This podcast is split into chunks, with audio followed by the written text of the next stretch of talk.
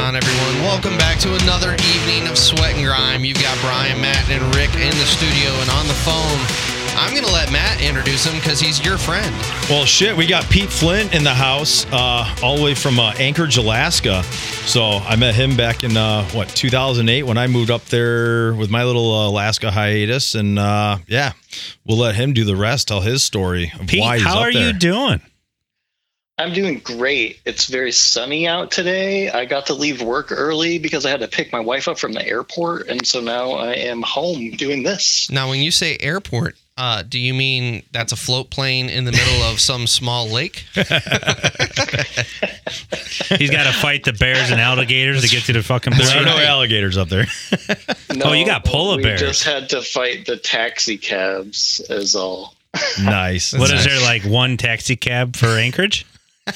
Mm, I don't know. There was quite a few of them out there. The airport is under some major renovations that they're trying to get done before the tourist season starts. Oh, yeah. So it's kind of a free for all.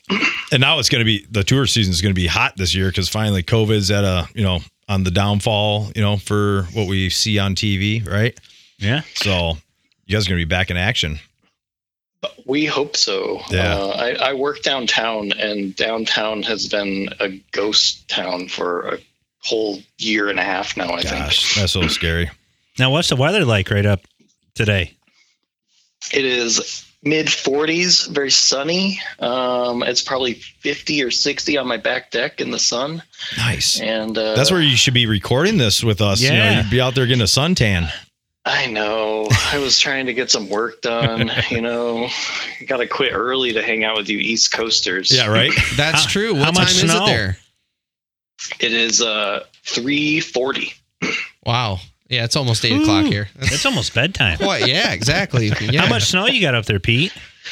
Um, it's kind of melting, but in my shady yard, I've got probably 18 inches. In the backyard, it's really sunny, and most of the snow is gone, except for the piles that I shoveled off the deck all winter. Nice. Nice. So tell us a bit about yourself, Peter. What what do you do? What took you to Alaska? You know, give us a little history on backstory yourself. of Peter Flint. yes. Okay, um, it's it's very exciting. Not really. It It is. is. So I grew up in Western New York. Um, I grew up in a little town called Warsaw. It's in between Buffalo and Rochester. Um, obviously, I'm a Bills fan, as every decent American should be. and uh, so I started off there. Obviously, um, my parents were both dairy farmers, and they sold the farm when I was a little kid.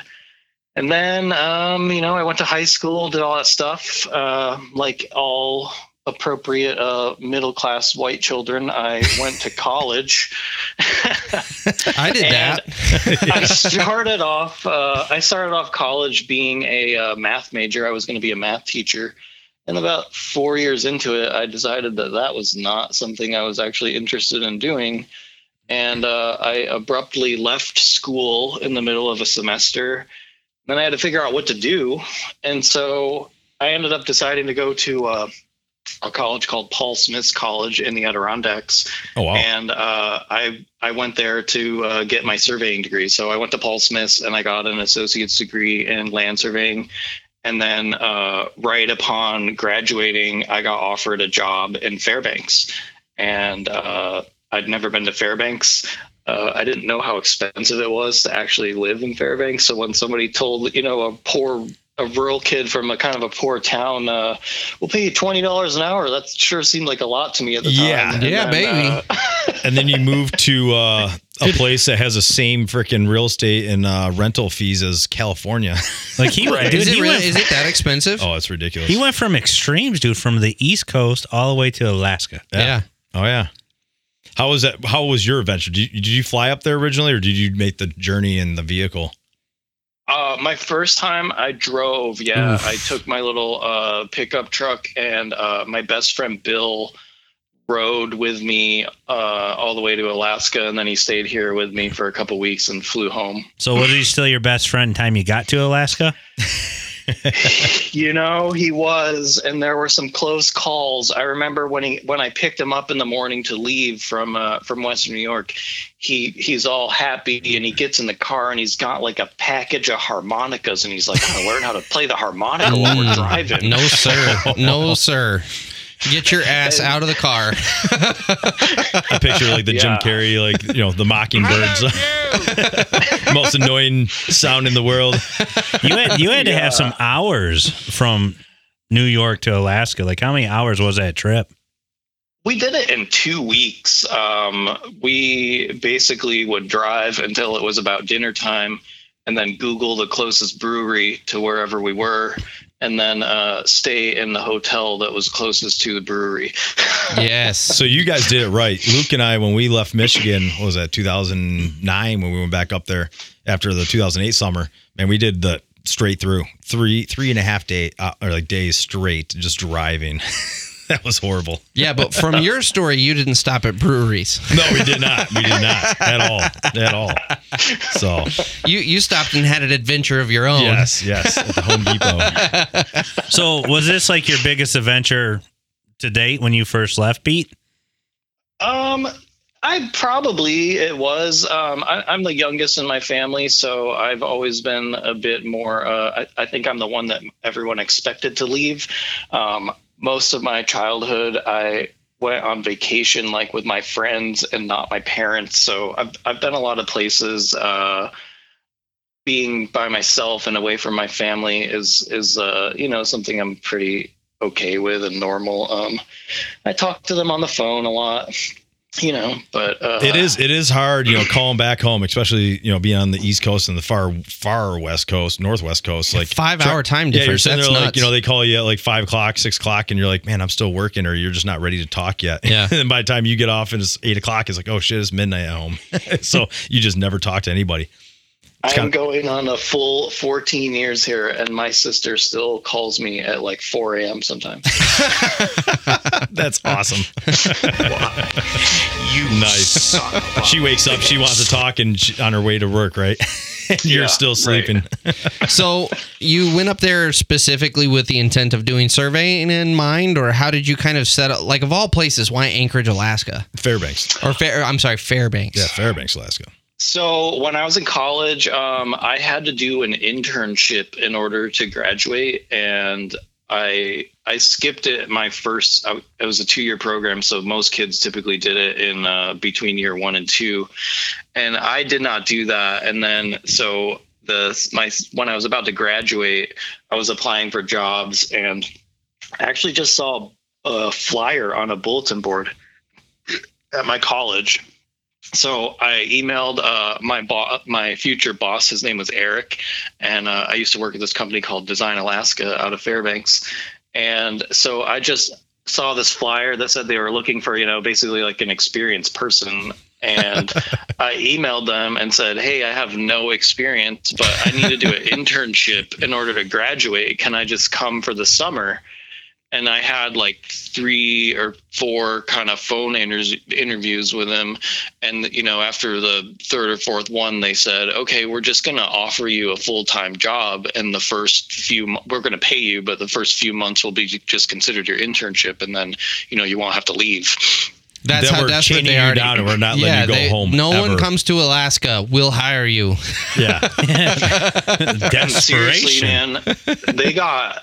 I mean, as a, I didn't make a ton of money there, but man, they, especially going to Fairbanks, right? It's that's actually a, a big challenge is getting people to a go to Fairbanks and b stay there, and and I think a lot of Alaska's like that, and they they really uh, put a lot of money into my 401k, so I didn't make a ton of money per hour, but they matched like seven and a half percent of my you know i could put in seven and a half percent and they would match and then they and then they automatically put in five percent Oh wow. so you know my first job i put in less than 10 percent of my own money into my retirement and i was getting 20 percent you know total no shit. That's so a you're great about deal. to retire next Uh, week. yeah, huh? exactly.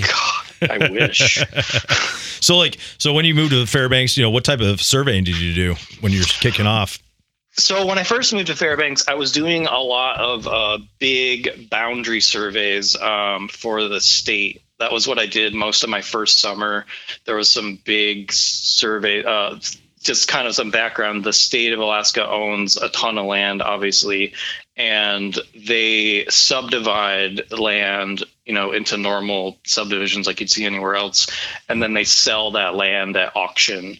And so they contract out most of those subdivisions to private surveyors. So my first my first year, I spent almost a full year uh, working in between Fairbanks and Nenana, kind of like 20 miles south of Fairbanks on this subdivision and it was crazy you know it was just like stuff i'd never done you know I'd, I'd hike out into the middle of nowhere with like a tripod and a backpack and a chainsaw strapped to it and you know cut line all day and put in property corners and you know monument this big subdivision it was Now, how how was that experience? You know, like uh, paint a picture for the people that don't understand that area. You know, the geographics of it, so yeah and the You know, the the, the, was- the state birds that fly around.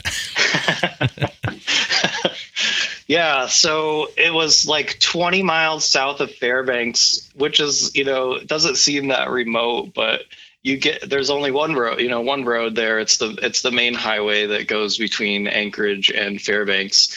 And I was working kind of in the hills that that overlook uh, Minto Flats, Matt. And uh, so the bottom of the subdivision was way down at the bottom of this hill. I mean, you probably had to hike a half a mile to a mile. It was probably a full section. So it was Yeah. a mile straight down this 20, 30 degree incline of, you know, spruce trees that were so close together you can barely get through them. So are you Wow. cutting So- your way in with a chainsaw? Um, we would hike down in, and the reason we had a chainsaw is because we kind of had pre-calculated where a lot of the corners should, you know, end up pretty close to there. Mhm. And so it was back in the day before we had access to the Russian satellites for uh, for GPS, and so we would have to to use the GPS in those conditions. We would basically go down there, find us with our handheld Garmin essentially, and find a spot close to where we were going to end up needing to set a corner, Wow. and then we'd cut out like almost kind of like a little like helicopter landing zone, you know, Mhm. and uh, set up our GPS so that it could have good uh, sky coverage. And then just, you know, it was, it was kind of cool. It was all really hard work. But then because uh, there was just the two of us, we would each, you know, cut down our little part and put up our GPS and set them there. And you had to let it sit there for like two two hours or an hour at least. And we would, you know, then I got a little break and got to sit there and get eaten by the mosquitoes that Dude, were, you know, they're so bad. crawling all over you. so bad. That sounds Was this so was fun. this anything you thought you were getting into when you took on your college class back in New York? Like, did you miss the chainsaw course? And No, I had to take chainsaw courses. Yeah, I had to take. Okay. Uh, so Paul Smith's was like a forestry college. There was like a lot. They even had like logging programs and stuff. And so I remember I had to do. You know, I had to take some forestry classes. Uh, one of the things was like chainsaw safety, and I feel like I was mostly prepared. Um, you know, I never really understood how quickly remote things got. I, I remember this one time within the first month of me working there, we were setting a whole bunch of uh, primary uh, monuments, which are you know primary monuments are like uh, aluminum pipe with a cap on the top of it. So you have to dig a hole, and so it's not a rebar that you just pound in the ground Yep. and it was all permafrost. So it was just like, you know, I had to take a digging bar and I was just like chipping the ice out. And, you know, it was just like, like, you oh gotta my love your job. So you're really selling surveying as a profession right now. if you like to go outside and, you know, I mean, it's going to be, it's hard work, but You're blazing if you trails. like hiking around and, you know, being the kind of the first person on the ground, you, my my uh, coworker Cliff used to say he loved doing subdivision development because he was the last one of the last groups of people to see the land, you know, in its raw state before it was developed into a subdivision. Yeah. I like are, are you walking around with like a shotgun on your back or 45 on your yeah, hip we were. for That's where I was Alaska? thinking too. Like you when the bears down, come, you The cut grizzly down Papa bears are Bear's rampant up fucking there. tree, and they're pissed off, and you're looking like, you know, you're an appetizer for the day. So I never carried when I was in the interior. Um, y- I I saw a lot of signs of bears when I was in in the interior in Fairbanks, but uh, I like used to carry huge bear piles of feces. of human Uh, remains. There's so That's much right. open space there that I never had any uh, bear encounters in the interior. It's kind of when you get down closer to Anchorage in the South Central, where you know where we're basically like living in the foothills, where you kind of start to get more of those uh, human bear interactions. Gotcha. So, did you ever have like an encounter where you had that moment in the wilderness where you just thought you might want to start carrying a gun, like a couple wolves circling you or anything crazy like that out there? I've never had anything horrible happen. Um, I've seen some pretty fresh bear signs. Uh, I used to go out on a, on one summer. We spent a bunch of time uh, setting uh, photo panels. So when they do aerial photography, uh, a lot of times they'll pay a surveyor to uh, set a photo panel on the ground, and it's something that you can pick out, you know, from the from the photos when they're done. And like a big take, old uh, dick and balls carved out of the uh, forest. How, So tell us we- how professional up- you stay out there in the wilderness. how professional, very professional at all times. You know, it's the most important part of every day. Don't worry, bud. You won't miss the photo site. Yeah. Well, Pete was here. well, that's awesome. Uh, So, what's the process when you guys go out and you are are setting the first ever monuments in an area? How does that work? Are you getting more accurate than what GPS can do, or is GPS going to be sufficient for setting a monument? in in most cases, uh, in pretty much all cases, uh, GPS is sufficient for setting a monument given the right conditions. If you're under heavy canopy like leafy trees and sometimes even these really big tall pine trees they uh, the the GPS signals reflect off of the leaves and stuff. So if you're under heavy canopy, you can't really uh, reliably use it, but you can, you know, set some control back where you get a good signal. You set a couple of nails in the ground, and then you set up your total station and spin ang- spin angles and distances with your Yep. total station off of that to uh, put the corners in that way. If you can't uh, get reliable GPS signals. And I actually want to back up kind of to an even higher level than that because this podcast is really geared towards more than just the dirt trades. Uh, for those who don't know, what is a monument? Can you describe that to people? Sure, a monument is uh, it can be any type of basically any type of physical uh, thing that would mark a property corner or control that you're using for a construction site, maybe. Um, the I- live in the on the west coast. Uh, Michigan's part of the public land survey system too, so we have uh, what we call section corners, and every the land is sectionalized, so it's you know, mostly squares. Um, and so you set the sectionalized land system, the the BLM and the BLM's predecessor organizations, you know, starting from the very early days, they they sectionalize off the land and they set a monument at every section corner and quarter corner. And so a section is a a one mile by one mile square roughly.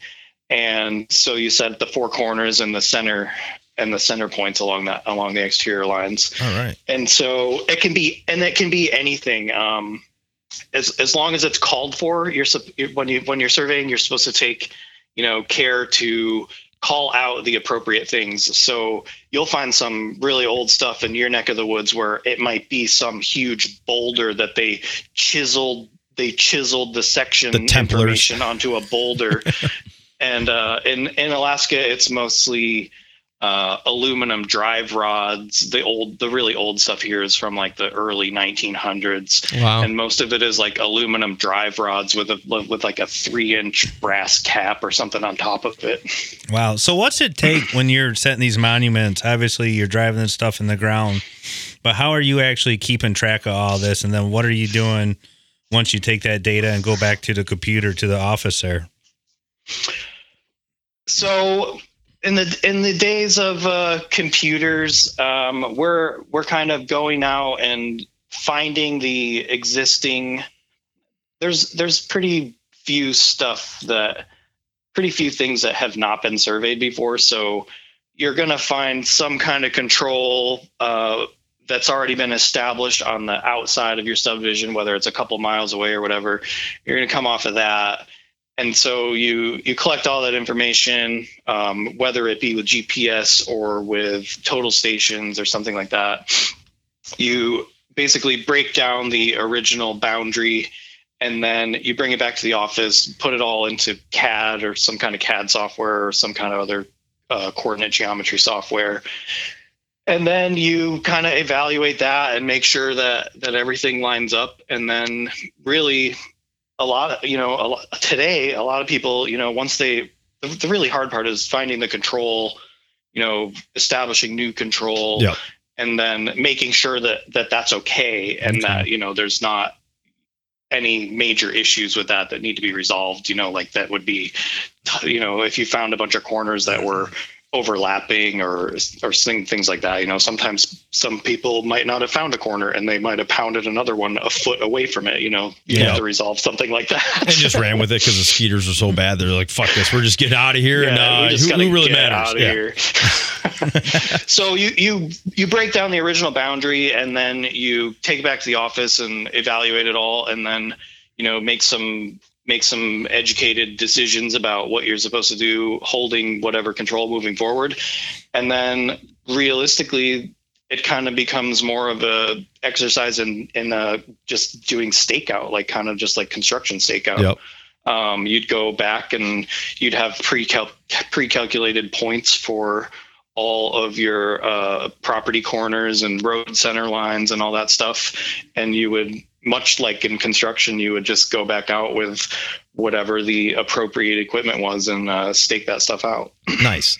So going from uh, you know college, you know you didn't you weren't licensed right out of school. So what what did it take after you did your time in the field, like to get your your certified license in surveying? Yeah, um, Alaska is a state. So when I moved here, there the rules here when I moved here were you had to have a associate's degree or a bachelor's degree, and you had to total eight years of experience. So I had an associate's degree. That meant I had to work for two years, and then I took my fundamentals of surveying exam. Um, much like engineering, we're, we're regulated by the same board in Alaska. It's the right. uh, architects, engineers, and land surveyors board. And so I had to apply through the through the board to take my uh, fundamentals of surveying exam, and I did that in 2012. And then after I got that, after I passed that test, I had to work for four more years, and I think three of the years had to be considered a responsible charge, meaning like I was making decisions and and that kind of stuff, boundary decisions and stuff like that. And so then I had to work for four more years after I got my um, Ella or my fundamentals. Worked for four more years, and then I have to. Then I had to sit for the national exam, which is through NCEES, and then Alaska and and all states are like this. You have to pass the national test. That kind of transfers over to anywhere you know that that test Gotcha. is the test, and then each state has their own. Uh, exam and they those kind of vary the alaska state exam is all about alaska statutes and regulations and things that you're supposed to know as a surveyor Now, how how hard is that exam when you're talking about that? Obviously, you're out in the field working and getting all the knowledge and experience, but when you sat down to take that test, was it it Trouble? was really it was i didn't feel like the test itself was that hard i don't know so i grew up in new york and i've taken standardized tests my whole life so it's not something that is uh Not anything out of the ordinary. environment is not intimidating for me. You know, a lot of people never had to do that in their life, and then they go to take these tests. Well, I'm scared freak out. shitless of standardized tests. so I grew up. All of my high school exams from 9th through twelfth grade were like standardized state exams. So I, I kind of grew up under that system, and so it was it was really hard to study for though. You know, they're like, here's all this material that you need to know, and it was like the state exam in particular was about a thousand pages of statutes and regulations Yeah. Oh, sweet Jesus. and, and you know they're like okay at the end of this you're there's 60 question 60 multiple choice questions and you got two hours to take this exam and so i read all of it and you know it was like you kind of know what you're you know i've been working for long enough at this point that i know what i'm doing as far as you In know the field. the Yeah. actual on the ground field. applicable information. Right. And, you know, I know what kind of information I, I, I should know. And so a lot of the stuff, you know, I read all of it cover to cover. And then I went back through and made this like really, really detailed index because you can take your books with you and like look stuff up. And there were just huge chunks of it where you knew like, okay, they're not going to waste one of the 60 questions on this section. Yeah, so yeah. you could, you could skip over huge chunks of it the second time through and, you know, make, make some uh, decisions. And you know, I did pretty well. I thought it was uh, it was a lot of work studying for, but ultimately on the day of the test, it wasn't that bad, and I did pretty well on the test. So it Nice. was good. Awesome. So going back to when you're hiking around in the wilderness doing these surveys, are these all typical? You can get in there and do what you need to in a day, or are you guys having a pack gear where you're going to be out there in the field for two or three days at a time? Um, I, I've done both. Uh, most of my most of my stuff that that particular survey I did was on the road system, so it was only you know it was like thirty minutes, forty minutes from my office. So you know we drive out there, work twelve hours, and drive back to the office. And, Gotcha. You know, we did that every day for months, and there's other places I've been. You know, I I used to fly the Design Alaska where I worked. They had a contract with one of the school districts, uh, you know, like the lower Yukon school district in the Yukon Flats in Western Alaska. And I would go do uh, like topographic surveys a lot. And so we'd fly out there with all of our stuff and stay there for two or three days. And uh, there's a lot of places there wasn't any place to stay. So they'd let us, like, you know, sleep in an empty classroom at the school. Nice. You didn't to put up a TP or anything like that, like a man camp. No, most of the places because I was at the schools. Um, most of the places I went, I was always able to stay at the school. Um, but now I work for the Department of Natural Resources, and um, I I was talking earlier about uh, doing surveys for them when I worked at Design Alaska, and so for the past uh, like for about a year. I actually was in charge of uh, contracting all of the state subdivisions, and right. so we just did one last year where they had to the surveyors who won the job they flew out in a float plane they had to have you know they took a day and a half to set up camp they stayed out there for two weeks packed all their stuff back up when they were done with the initial field work came back to town Uh oh. Pete, Where'd he go? Damn fucking I think bear that damn. Russian uh, satellite. Satellite? just kicked him off. I think Pete's just gone.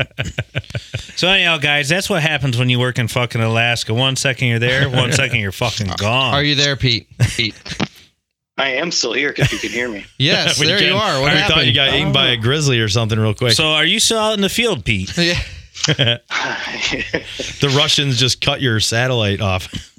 they probably did you know i've actually been wondering what will happen if they do that I, I was when you when you made mention of the Russian satellites earlier. I, I was actually Kinda first of all surprised. surprised, yeah, that you hadn't lost access to it. First of all, but then secondly, I begin to wonder at what point will they cut access off?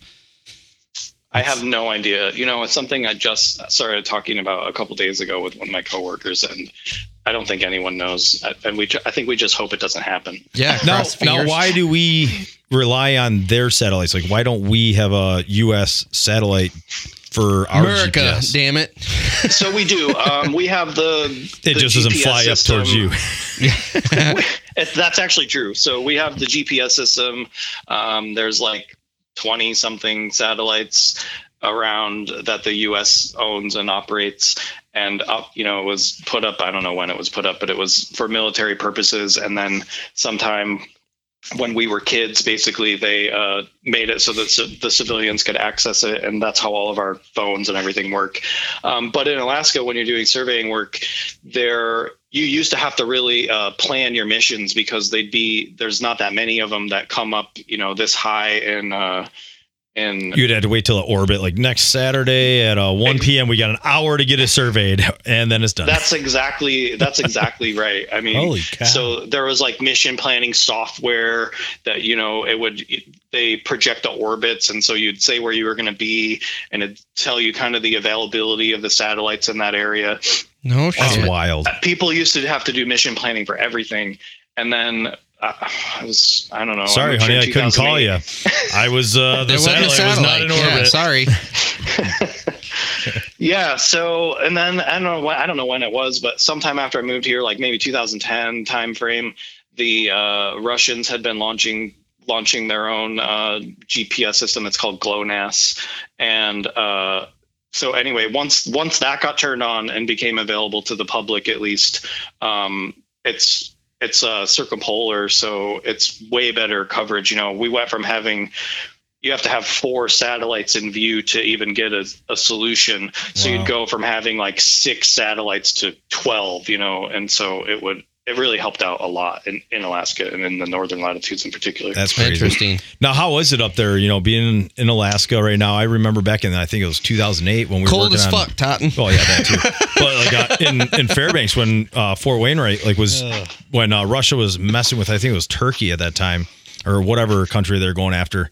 Like, dude, that that Air Force Base, Eielson Air Force Base, and it was just rampant. You know, it was just going crazy. Is it going pretty nuts up there? Like, are they doing training, getting ready for? there was some big training thing, but they they say that you know they say that it's but oh this was scheduled. You know they have to schedule that crap years Yeah. in advance. So um, there was some big training thing that just happened here after. Uh, uh, it wasn't that long ago because there uh, there was military convoys driving up the highway between uh, Anchorage and Fairbanks for like two weeks wow. and it would just take people forever to get there because you know have you ever been behind one of those matt they Oh, you yeah. know, there'll be a freaking huge convoy they drive 45 miles an hour Yep. And And, they you can't drive. pass them because if you pass them, you're going to get a head-on collision because it's yeah ten miles long. It's No nuts. shit. Wow. So you just sit back. Hopefully, you have a couple pops in your cooler and you just uh, relax. Fuck that. Yeah, fucking go. It's a beautiful- Hey, you see a lot more when you're going slow. You know, my dude, my vein would be just bulging out of my forehead the whole time. I would see Yeah. the dollars of diesel fuel rolling out the fucking window, going, "Wow." Let me take this now what educated kind of guess. now what kind of fun uh, surveying are you guys working on right now? Because you work So for right the DNR now- now, for the state yeah of Alaska. so nowadays i've been working at the department of natural resources for uh, just over a year um, i was doing the subdivision program and i just switched jobs in november and i am we are building what we're calling the alaska continuously operating reference network well, I'm glad you guys chose a short name for it. we, we call it acorn it made uh, it made for a good acronym yeah, There right. you go. and Now- wha- and what now- is that? now, what's the difference between you know you were in the private sector for years, right? That was the private sector when you were Yeah. with the design in Alaska. Now, how is it being on the federal level or the state level? Uh, I'm on the state level. You know, I really like being a public sector worker. Um, I, I, I certainly don't get paid as much as I used to. But Well, what the um, hell did you But do the milk for? from the government teat flows nonstop. you got a pulse. Allegedly, allegedly, Yeah, allegedly. allegedly true. yes. um, you know, I like working in the public sector, uh, and right now in particular, um, so we're building a continuously operating reference network and a real-time Acorn, yes. GPS network. Exactly. So we're building the Acorn, and we're we're essentially the only state that exists that does not have a real-time GPS network. And so basically, what that entails is there are permanently operating reference stations going 24 hours a day on the ground. They're constantly tracking whatever satellites are in view. Uh, I bought, you know, I buy the software. So right now, let's use Michigan for example. The Michigan DOT operates their own real-time network. They got probably a hundred uh, GPS stations all over Michigan. Let's say they those are collecting data continuously and live streaming that data into some software. The software will model a uh, uh, positional information for all of those stations. And then, depending on where you are, it will send you back out the GPS correction over the cell phone network. Nice. Wow. So, so just to clarify, the Yeah. ground stations are what's actually communicating with the satellites. Both your ground station and your uh, rover that you have would all be communicating with the satellite. So what's the point of the ground stations then? So the ground stations are permanent and they are affixed, and so it it kind of be like uh, so if you're out on a construction site, normally when you see a surveyor, you would see them with a GPS probably on a tripod, and then they have that GPS hooked up to a UHF radio that broadcasts out a correction signal to the rover. So the rover always kind of knows where it is within a couple of feet, let's say, and then by receiving that correction from the base station that has you know has a fixed position essentially it will correct the the the location of your rover to within you know a couple of centimeters Gotcha. Wow. So that's where your true accuracy comes from is the the ground stations helping pinpoint. yes Interesting. Yeah. and so when you when you do all this stuff and you have it over the cell phone network you're kind of eliminating the need for people to have you know a thirty thousand dollar piece of equipment that they you know you're kind of eliminating the entry the barrier to entry into Yeah. the into the profession um, there's a lot of other like non-surveying really cool stuff that happens with the, with the data like scientific wise um, Well, They- elaborate on I was- this. Let's, I was let's get into the just talking scientific side. to. Yeah, so I'm I'm uh, Let's nerd out currently on this. working on putting up. I'm currently working on putting up stations at most of the ferry terminals here in in Alaska, and I've been reading and learning and talking to people about. Um, it's a field of research that I don't even remember what they call it, but they can essentially model, take the raw GPS data and model the water levels in like close to real time. No All right. shit. So for like coastal hazard monitoring. Yeah, like uh, tsunamis and, stuff That's like that. That's awesome. Yeah. and I don't know if I'm particularly going to be able to help that effort, but before I go start putting up a bunch of stations, you know, I'm reaching out to some people that work at the university and, you know, kind of asking them, hey, you know, if there's any way I can help this effort move forward. Yeah. I've got all this equipment and money to put it up, you know, so I'm I'm not just uh, sticking it out there without asking. It's Pretty big deal right there. Why do they feel that's important though to monitor the water level and stuff out there? So we it's have a lot of like coastal erosion and flooding and all kinds of stuff. You know, we're having communities literally wash away. They have to move them, and so a lot of it has to So to. you're talking about you like know, the more remote, like uh, coastal villages and stuff like that. yeah. So a lot of that kind of stuff. That that's the real benefit that I see and understand from it. Mhm. Again, I'm I'm not a scientist, so. I uh, I just kind of slowly learn about this stuff and try to ask these uh, research groups that I know of if there's any way I can help provide relevant data to their cause. That's awesome. So when I'm envisioning one of these ground stations, I'm envisioning like a cell phone tower. What do these things actually look like? they look like all kinds of stuff. Um, I think a really common one that you'll see is, uh, and, and I'm going to probably build a lot of these myself. They'll be, you can take the, the GPS antenna and basically you buy some little coupler and you can put it on like a three inch uh, galvanized pipe and, you know, mount it on the side of a building. A lot of people do that. It's cheap, you know, Wow. if, if you get some big buildings. I'm actually hoping to do that. I'm part. I'm I'm trying to partner with a bunch of school districts right now. Um, Alaska has a lot of communications issues, obviously, uh, with all the remoteness and bad cell phone signals, and so part of what I'm doing requires, you know, like good broadband access. Yeah. Yeah. That's exciting. And so, in the remote, in the remote parts of the state, definitely in the remote parts of the state, the schools are typically the most reliable uh, source of broadband. And so, I'm partnering with the schools, and it's kind of a twofold thing. Um, like most industry of construction and trade industries, uh, land surveyors are suffering from a massive shortage of people entering into the profession. Well, Yeah. you've done such a fine job of selling everybody on it this evening. No, it's been um, awesome. It's like the movie Survivor out there. The That's show. right. Yeah. To be a surveyor, you got to live in the woods. Look, you're gonna have to hike into the wilderness with 50 pounds of gear on your back, maybe closer to 100. You're gonna be eaten by mosquitoes, but it's fucking awesome. You're gonna have to fucking fend for yourself and fight for your food. but you stay fit. Yeah, I, I You don't, you don't see any overweight uh, surveyors, right? Yeah, fuck that, man. fuck that. I don't think I got fat until I moved into the office. right? That happens to the best of us. Now, what what kind? What's the difference now working with the public sector versus the private? Like, what's the software like? What's all the ac- accessibility with like getting other GPS models and computers and rovers? Like, what's it all like versus being back with the private sector?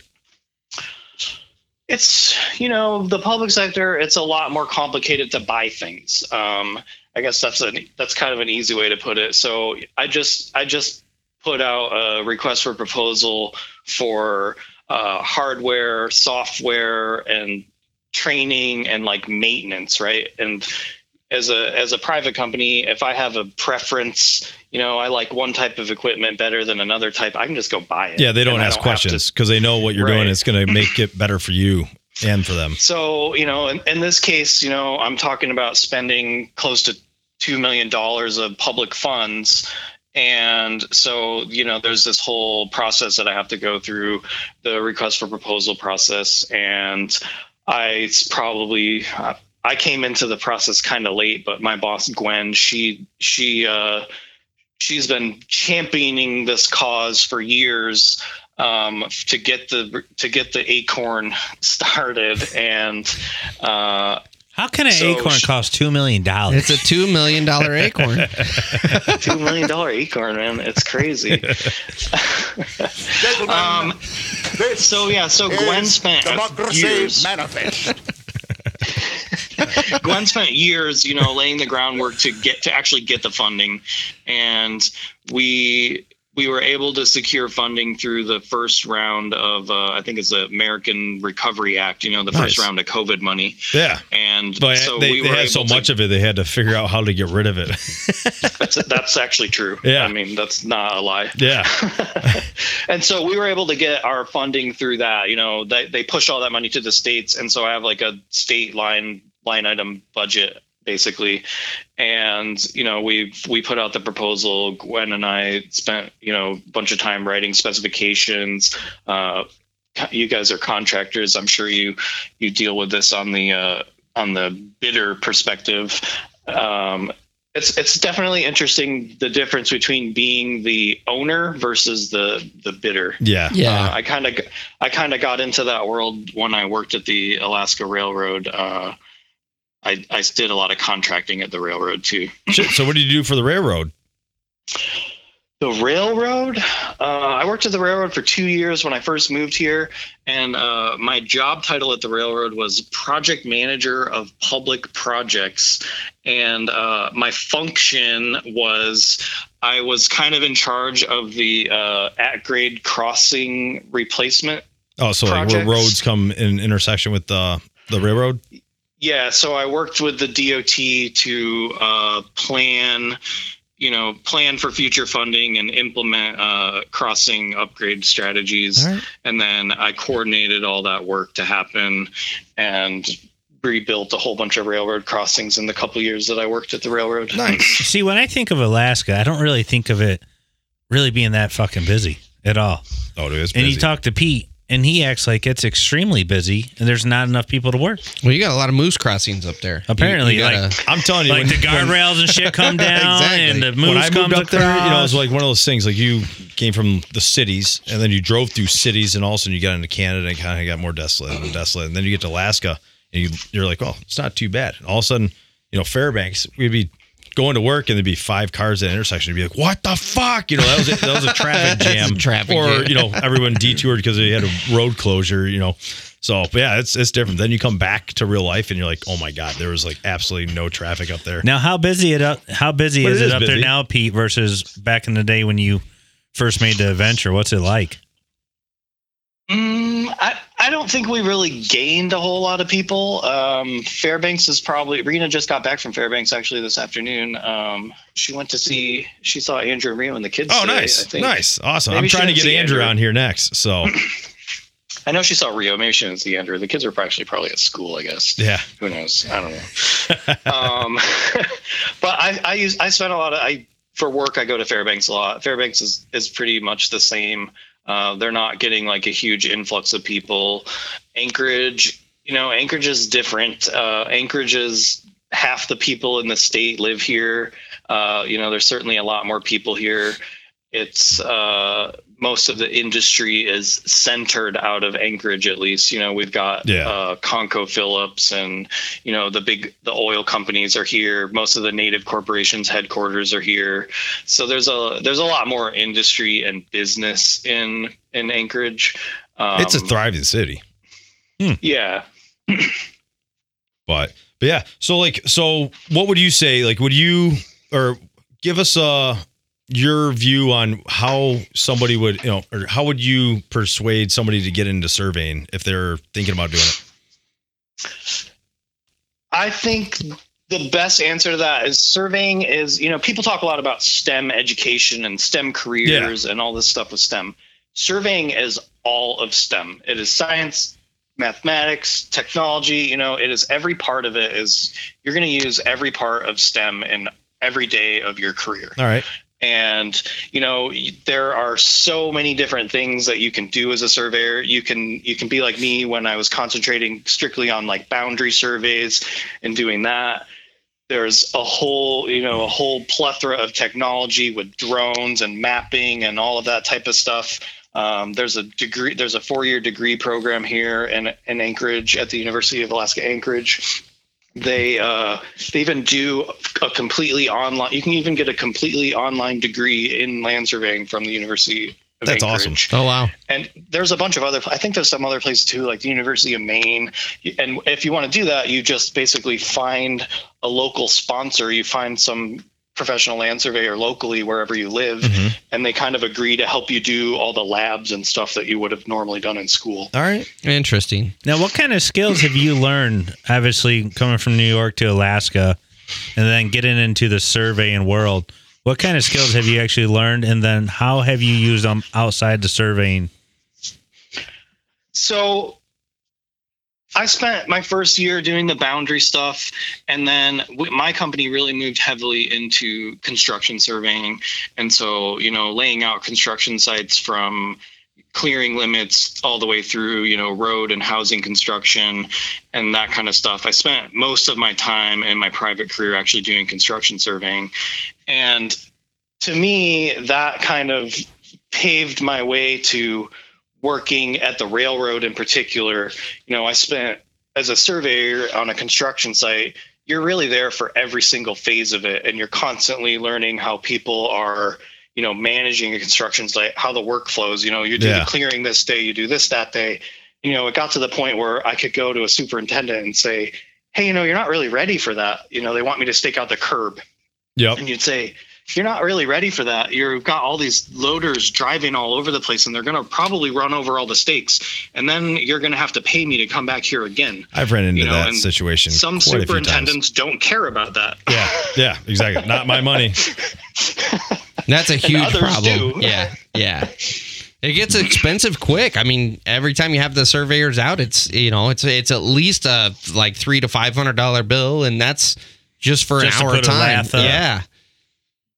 Yeah, so exactly. So those kind of skills that I learned in the construction in the construction sites and construction industry, um, those those directly translated to my ability to get jobs outside of surveying. You know, I was not a surveyor at the railroad. I was a, basically a construction project manager, and so I did you know all of the scheduling and procurement and everything of railroad crews with DOT crews and coordinating all that work and you know road closures and all of that kind of stuff. Yeah. And I think I learned pretty much all of those skills through the construction surveying of, of most of my career in the private sector. That's great. So going back to the to the network that you're creating with the GPS, outside of broadband, I know we're kind of scatterbrained here, but outside of the broadband issue, uh, what are some of the other challenges that you guys are facing trying to put that together?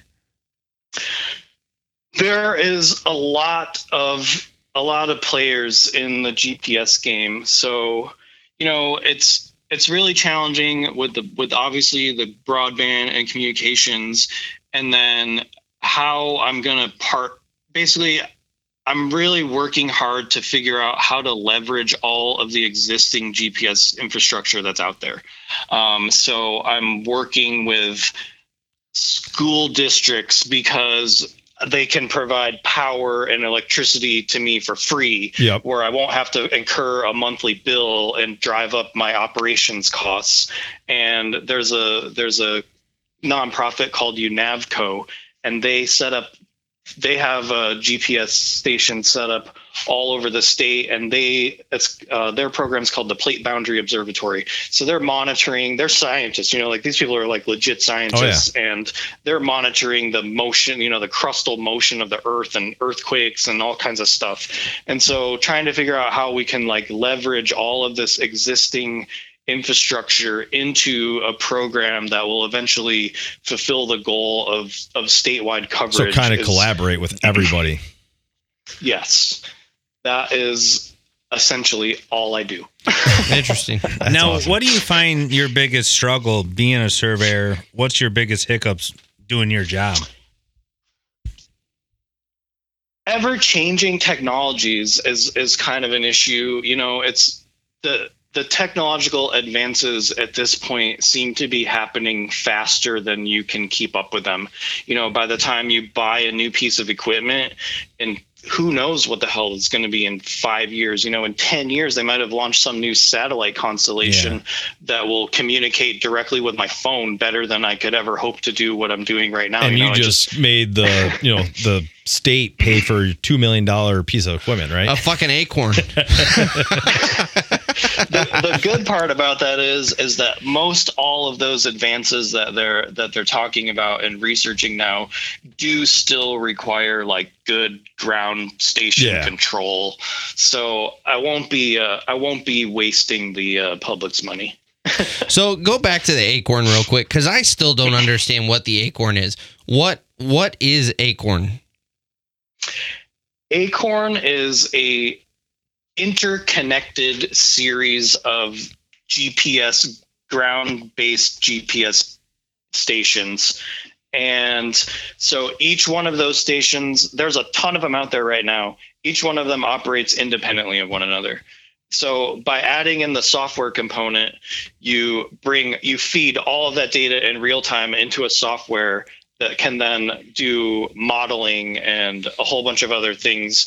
And then, you know, so you have all these pieces of the puzzle that aren't connected. And then uh So that's kind of what you were talking about earlier with all of those ground stations communicating with each other. That's what you guys are working on. That's acorn. yes. I'm with you. So That makes so sense. what is the GNSS network that we hear about? Because that's what I thought we were referring to. Uh, so I I tend to uh, use so GNSS is the 21st century term of GPS. Um, Gotcha. GPS is specifically the American satellites, and GNSS stands for Global Navigation Satellite Systems. All right. So the United States has a system, Russia has a system, China has a system, the European Union has their own system, and so we get some signals from all of those all of those different uh, constellations. That's crazy. China doesn't share. Yeah, no. Now, what's the most satisfying thing about being a surveyor up in Alaska for you? I think the most satisfying thing about being a surveyor right now, to me at least, is you can get a job literally anywhere as a surveyor. I mean, I I was just perusing some message boards the other day, and people are just like desperate to hire land surveyors. Yeah. And I mean, they're going to have to start paying people what they're actually worth. I was gonna say, what is the average pay for a surveyor? You know, so somebody it really depends on where you are. All right. you know it's uh I, I considered moving back to the east coast a while ago years ago and you know it was like the wages on the east coast were fair i think it's because there's so many people the wages were just kind of suppressed Mhm. and so i kind of made the decision not to do that Wow. But Now- you can sustain a living by being a surveyor. Oh yeah, yeah Just a couple dollars. just a couple. I will say another satisfying aspect of being a surveyor. apparently, Pete can't pay the phone bill on a surveyor's Are we- wage are we because out I again? think we Are lost we him out? again. Oh no, no, he's there. He's there. Okay, all right. It, it just got really quiet. Well, I'm getting I- a lot of like horrible feedback from you guys right now. really? Yeah, I wonder what's going on with the phone tonight. Well, it's we're uh, not we're not trying to shit on you, Pete. yeah, Is I it mean- is it that static coming through? Yeah, Yeah, we I'm heard that too. yeah. like, I don't know what's going on with the static. Yeah. We've never had that before. This is we've we're having some technical issues. I apologize to the audience, but it is what it is. I thought it might be my headphones, so I took my headphones off, but it's still doing it. Still yeah, doing it's, it? our, it's doing it in our headphones too. It's yeah, pretty I don't wild. know. I don't know. Well, I was totally going to tee up for a joke, and it's just gone now. Like the moment has passed. So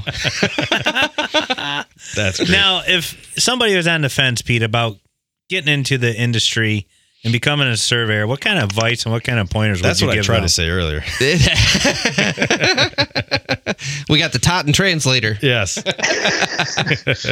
you know, if somebody's getting into the industry, um, there's a lot of states out there that recognize there is a, a need for surveyors, and they're creating av- more avenues for people to get into the profession, whether or not they want to become licensed professionals or not. You know, we have a need for technicians and field helpers, and you know, anything from the lowest man on the totem pole all the way up to the top. So you know, I think that's kind of it is, you know, if you like technology and science and you like being outside and you like doing all this stuff, then then it's a good then it's a good place for you to go start asking questions Yeah. and, you know, trying to find a job. That's great. Well, not to mention, if you're a surveyor, you can accurately measure the size of your Johnson, and no one can argue with you because that's what you do for a living. It could be a benchmark. that's right. I'll give you a monument right here. Oh man. So, well, it's been a pleasure having you on. I think we've kind of came to a close, but we're going to finish it off with this one last final question. If you could do anything different, what would be your dream job? If I could do anything different, what would be my dream job? Man, That's I don't know. uh, Honestly, I think I'm currently living my dream job. I'm in a I'm in a mixture of science, technology, and politics. That's my- that's my uh, that's my forte. that's just a testament to the trades, though. Absolutely, Because Absolutely. everybody that gets into it really just We've really been noticing that. loves the job. We've been noticing that of all the tradesmen we talk to, everyone's just like, "Yeah, I'm pretty much doing my dream job." That's I mean, amazing. we could That's always awesome. ask for more money because money would be That's nice. now, absolutely. do you see you guys self sticking it out in an Anchorage? Are you guys going to move around or leave Alaska anytime soon, or are you guys stay staying for the long haul? It kind of depends. Um, so my wife is uh, both better looking and 18 times smarter than I am. So uh, That's she's pretty a damn project smart. manager. she's a project manager at the Army Corps of Engineers, oh, nice. and uh, we moved here for. We actually moved to Anchorage because she got the job at the Corps. Nice. And we've considered moving before, and when you're both uh, mid-level managers in your career, it's pretty hard for you to both find a job that you really want in a new place at the same time. Yeah, yeah. Yeah. That's awesome. So, So- we're going to be here for a while longer. Uh, you know, I'd say we're going to be here for five more years at least. Heck yeah. Well, I'm planning on being up there next summer to come see uh, Luke's little one. So, well, I'll Oh, have to get yeah. together and uh, yeah, I know May. It's coming up quick. I think he thinks I'm coming up there this summer, but I can't afford it this year. so, but Hey, no, thanks it's for been a pleasure us, having you on, brother. Absolutely. Thanks, Peter. Yeah, thank you guys. It was great. Hell yeah. And thank you guys for listening. As always, uh, if you're on an Apple device, you know my plug, guys. Give us a rating, give us a review. It helps us out. We will catch you guys on the next episode of Sweat and Grime. Peace.